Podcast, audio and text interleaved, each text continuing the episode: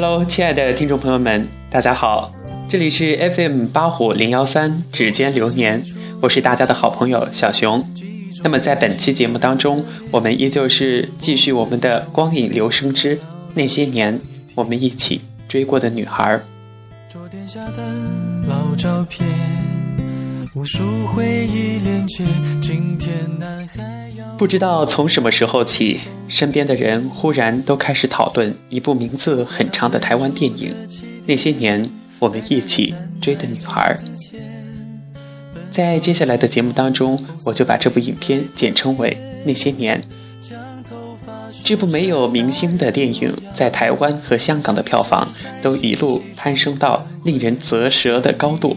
当时在公映之后，可以说是引起了一阵的狂潮。而这个导演的名字更是很有特性，很有个性。他的名字叫九把刀。其实现在回过头来看，我们只不过都是因为有拥有相同的青春情节，所以才能够引起所有的广大的这些受众们的一种共鸣，对青春的追忆和缅怀。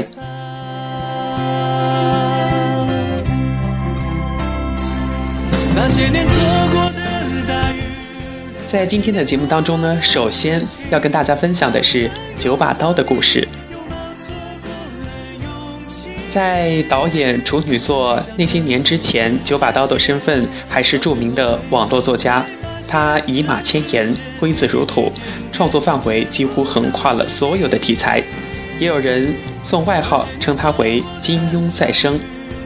他曾说过：“我的写作是我一个人的战斗。”这是九把刀的名言。十几年前刚写小说的时候，没有那么受欢迎。九把刀说那个时候写东西有一种跟人生搏斗的感觉，因为如果写作获得所谓的成功的话，就可以把兴趣当做工作；可是如果没办法成功的话，那更要坚定这方面的兴趣，要不然就会彻底被世俗化。不知道大家赞不赞同？于是这一句话就成了他最好的自我激励。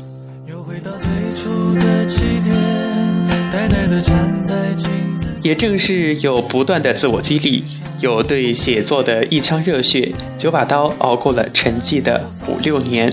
其实每个人都有这样一个蛰伏期，就是在此之前，你所有的努力，你所承受的压力，还有你付出的艰辛，只有你一个人能够体会到。除非某一天你大放异彩，大家才会突然认可你。但是一定要有之前的付出，才会有后面的精彩的绽放。二零零五年的十月开始，九把刀他就创作了连续十四个月出版十四本书的惊人成绩，可以想象他的写作功力有多强。这十四本书让九把刀成了一种潮流，让这种刀式风格被广大的读者所熟知。从此呢，九把刀就成为了红遍台湾乃至华文出版圈数一数二的青年作家。九把刀他的作品相当的多元化，惊悚、黑色喜剧、爱情、奇幻等等，只要你所能想到的这些类型，他都可以写作出好的作品来。曾经有一个公式演绎他的风格，那就是社会学加上漫画，再加武侠小说，加周星驰，加杜琪峰，加 X 和 Y 等于九把刀。这其中出现的字母代表什么呢？其实 X 就是大家觉得它是一种无法归类的杂书和电影，Y 则属于一个开放的空格。最接近正确的答案是与生俱来的才华。个人的天赋异禀、内在呼唤这一类无从解释的元素吧。在九把刀的博客上有这么一段苦中作乐的幽默的心声：华人世界一向欣赏默默做事、默默努力的人。当这些拥有谦虚特质的人成功时，旁人会因为其鸭子划水般的努力而给予热烈的掌声；但是当他们失败时，没有人会知道他们曾经努力过。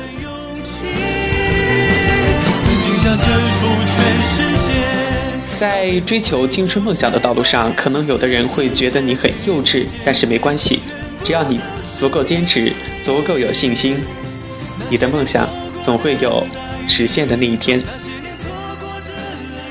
轻松甜美的电影，那些年背后其实有着艰难的幕后制作的过程。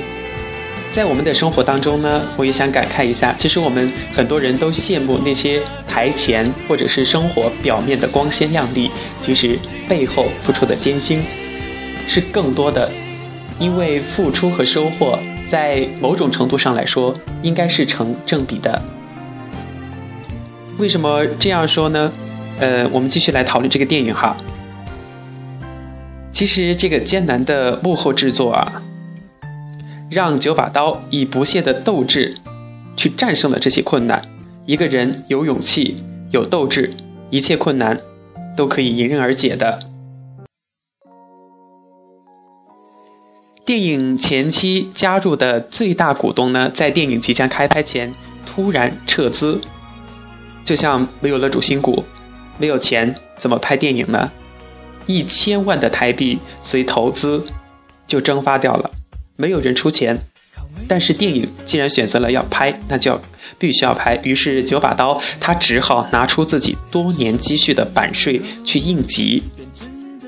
他说：“我买过车，也买过房子，今后我终于可以说，我买过最贵的东西是梦想。”我觉得这句话说的很符合我的心里的感觉，说的太贴切了。我们都说没有金钱万万不能，但是金钱不是什么都可以买到的。但是在这种特定的情况下，他把金钱花在自己最想去做的事情上。九把刀的日常生活在电影棚，在电影爆红之后啊，也随之改变了。他有应接不暇的访问，每天要讲很多的话，开始不停的上综艺节目，等等等等。忙碌的生活中。最大的娱乐就是上网看大家写的电影观后感。他说，有时候看到自己说过的话被网友恶意的扭曲，都要提醒自己用连续的深呼吸代替回应的冲动。有时候看到太过称赞电影的评论，也要提醒自己要保持淡定从容，不能被这种喜悦冲昏自己的头脑。也因为这些荣誉不会停留太久，生活终归要归于平淡。就像生活中的我们一样，会有巅峰时刻，会有圆梦时刻，但是更多的时候是在默默的前行。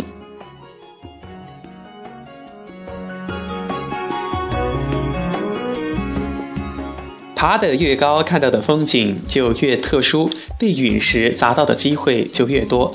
成名之后，他听到很多来自台湾文学前辈的批评。其实，有的电影出来，在受到大家的。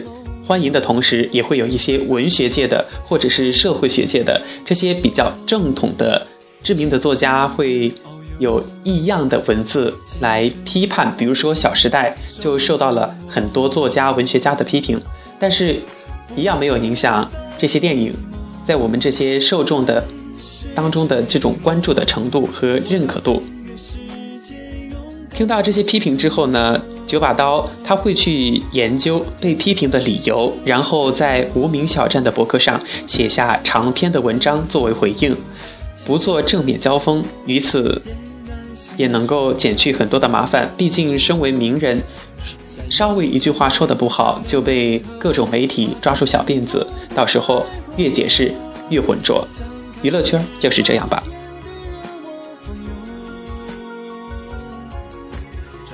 我在想，九把刀一次又一次的这样的辩解，会不会很累很辛苦？九把刀说，他在自己的博客中坦言，哈，并不是他亲自说的，他也知道息事宁人是最好的办法，但是他就是不甘心，他的人生没有办法厚脸皮。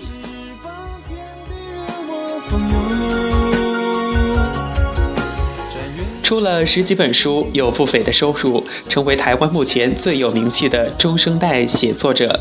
执导的第一部电影也获得了成功，获得了喝彩。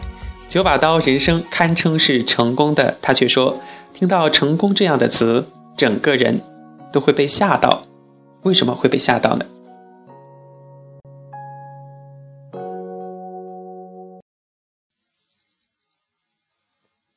如果非要问他是否成功，他只会回答：其实九年前他就已经成功了。因为找到了自己的兴趣。他通过自己不断写作的这个过程，告诉所有的读者：这个人因为找到了自己的兴趣，所以人生很快乐。他也许是个很普通的人，可是因为有这个兴趣，不断的去培养，生活便有多种的可能性。入睡，就算盛满了心碎，也能轻易洒掉。一个人一辈子，如果可以找到一件事情，并且非常笃定这就是他的兴趣，那么这个人的人生就很难再输了。其实，在我们生活中啊，只要是我们认定了想要去的地方，认定了自己的方向和目标，就要全力以赴。捏一只小小的玻璃杯，盛不下太多泪水。好的，我们继续回到那些年这部影片。这部片子的主创入围第入围过第四十八届台湾电影金马奖最佳女主角奖和最佳导演奖等奖项的提名，入围过这些奖项，在最终是获得了最佳新人奖。而且该片呢也获得过第三十一届香港电影金像奖最佳两岸华语电影奖。这对于一个首次执导电影的人来说，这种肯定是不容易的。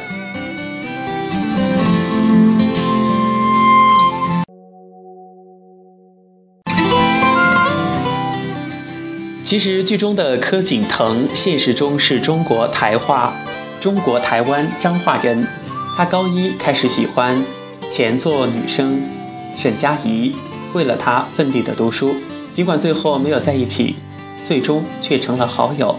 二零零五年，沈佳宜结婚，柯景腾参加婚礼后，把自己的故事写成小说。二零一一年，柯景腾把小说拍成了电影《那些年我们一起追的女孩》。其实，柯景腾就是九把刀，也就是该片的导演和原创的和原著的作者。就算再洒脱，笑得再美。我想大家应该都跟我一样吧，看过这部影片，总会有各种感受。我也想写一篇影评，但是千头万绪，可能是自己想要说的太多，理也理不清。就在上网搜集素材的时候，就看到了这篇搜狐影评人叫云飞扬的这个作者写的一篇影评文章，是关于那些年的。那在这里呢，小熊觉得他分析的比较深刻，而且把我想要说的一些话也表达了出来。那就在接下来的节目中跟大家一起分享分享吧。总是太容易破碎，下了泪水就撑不下。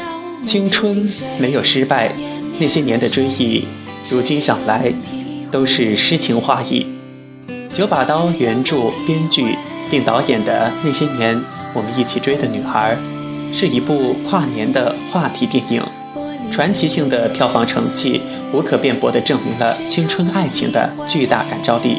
个体化的情感书写，就像传染病，虽然每个人都病得不轻，但依然甘心被传染。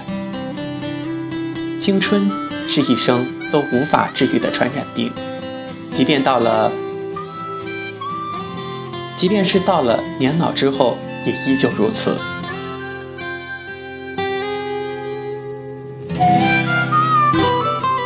难忘却的青春，无法割舍的校园爱恋，过剩的男性荷尔蒙，好好学习的清纯女学生。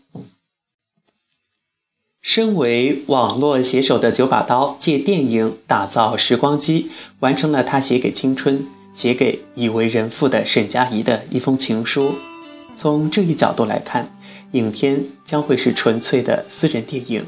但是，当时光回溯，柯景腾与沈佳宜再一次相遇，我们发现这个真诚的私人故事，无论是对主人公，还是对每一位观众而言，都那么重要。在刀大个人化的青春书写中影片映照出我们每个人熟悉的自己的影像进而迸发出观众对青春的集体感怀。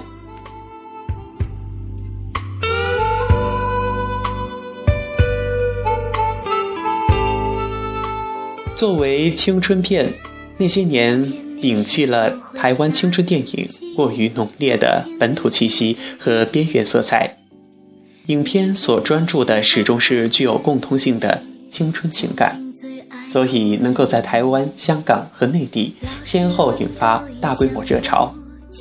无论是热血兄弟还是青春初恋，所指向的都是对青春的膜拜和赞美。那些青春朦胧的爱恋。感伤和困惑，单纯而直接的点缀其中，没有刀光相向的残酷物语，有的是小清新里积极健康的心态，就像影片里的沈佳宜那样单纯向上。不过，完全将影片归为小清新的行列，显然有失偏颇。柯景腾们时常脱口而出的污言秽语，勃起、四脚兽、六脚兽。以及课堂打飞机、集体看爱情动作片等等，明显具有性色彩的名讳和场景充斥其中。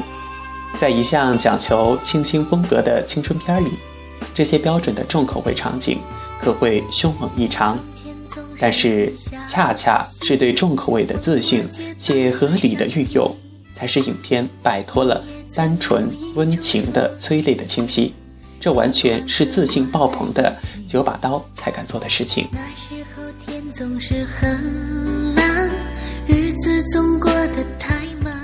小清新与重口味完美结合在一起，你很难将两者严格区分开来。观众既为小清新所感动，也为重口味会心一笑。两者的结合，共同导向温暖的记忆，引发观众的青春感怀。在兄弟友情和校园爱情之间，影片显然更专注于后者。主次分明的叙述线索，主次分明的叙事线索，有效的将观众情感引向柯景腾与沈佳宜的恋爱故事。爱情是永恒的主题，却也最容易走向俗套。其实那些年中，爱情同样有一些俗套的情节组成。好学生与坏学生总会被捆绑成一对一的互助小组，而后渐生情愫。坏男生总会变着花样，以自虐的方式讨女孩欢心，还总是出现偶像剧里一样的台词和互打互闹的场景。不过，九把刀却成功的化腐朽为神奇，将俗套情节变成整体叙事中错落有致的组成成分。在音乐、镜头、台词烘托的纯美情感，成功的引发共鸣。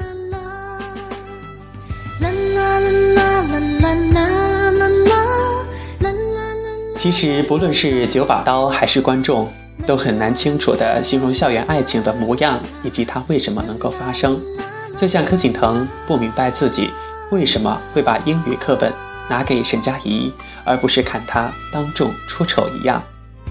对柯景腾来说，爱情就是把原本无聊的生活变得不无聊。与马小军一样，柯景腾先前也像一只热铁皮屋屋顶上的焦躁的猫，与一帮色友做些混账胡闹的无聊的事儿，打发无聊的时光。片中兄弟情的设置充满了对无聊青春狂欢般的展现。以及对学校甚至人生规则的肆意嘲嘲讽。不过，当后辈渐渐习惯了那些年、那些年、那些年男女生独特的打招呼的方式，他才发觉，努力用功读书已经变成一种一件非常热血的事情。而原因就是那没说出口，也没有说出来的暧昧的情感。柯景腾好像永远不会成熟，他以为打架最能够展现男性魅力，最能够博得女孩的喜欢。沈佳宜讨厌他的这种自以为是的幼稚，但又很难否认，沈佳宜喜欢的正是这份无所畏惧的幼稚。婚礼上，沈佳宜对柯景腾的幼稚说：“一定要。”婚礼段落给那些年的青春画上。最完美的惊叹号，也使影片抵达情感的高峰。原则。柯景腾和沈佳宜没有像俗套的偶像剧般走到一起，他也没有以身脚扮新郎的方式证明自己的爱。新婚快乐，我的青春。原来爱一个女孩，你会真心真意祝福她永远幸福。不过，到底我们还是更相信美好。那盏悠悠飘去的许愿灯，就像另一个时空里，在那里写好了、写好了的一问一答，成为誓言，永远在一起。那些年，不同的故事，一样的青春。让我们把那一份属于我们自己心中最秘密的青春故事，尘封在脑海深处。愿年老的我们都有一份最美好的青春纪念册。却没有勇气正视心中的不舍，依然微笑说亲爱的听众朋友，不知道这期节目有没有带给你一些回忆和感动呢？这里是 FM 八五零幺三指尖流年，我是大家的朋友小熊。再次感谢大家的收听。我们下期节目不见不散，感谢你的支持。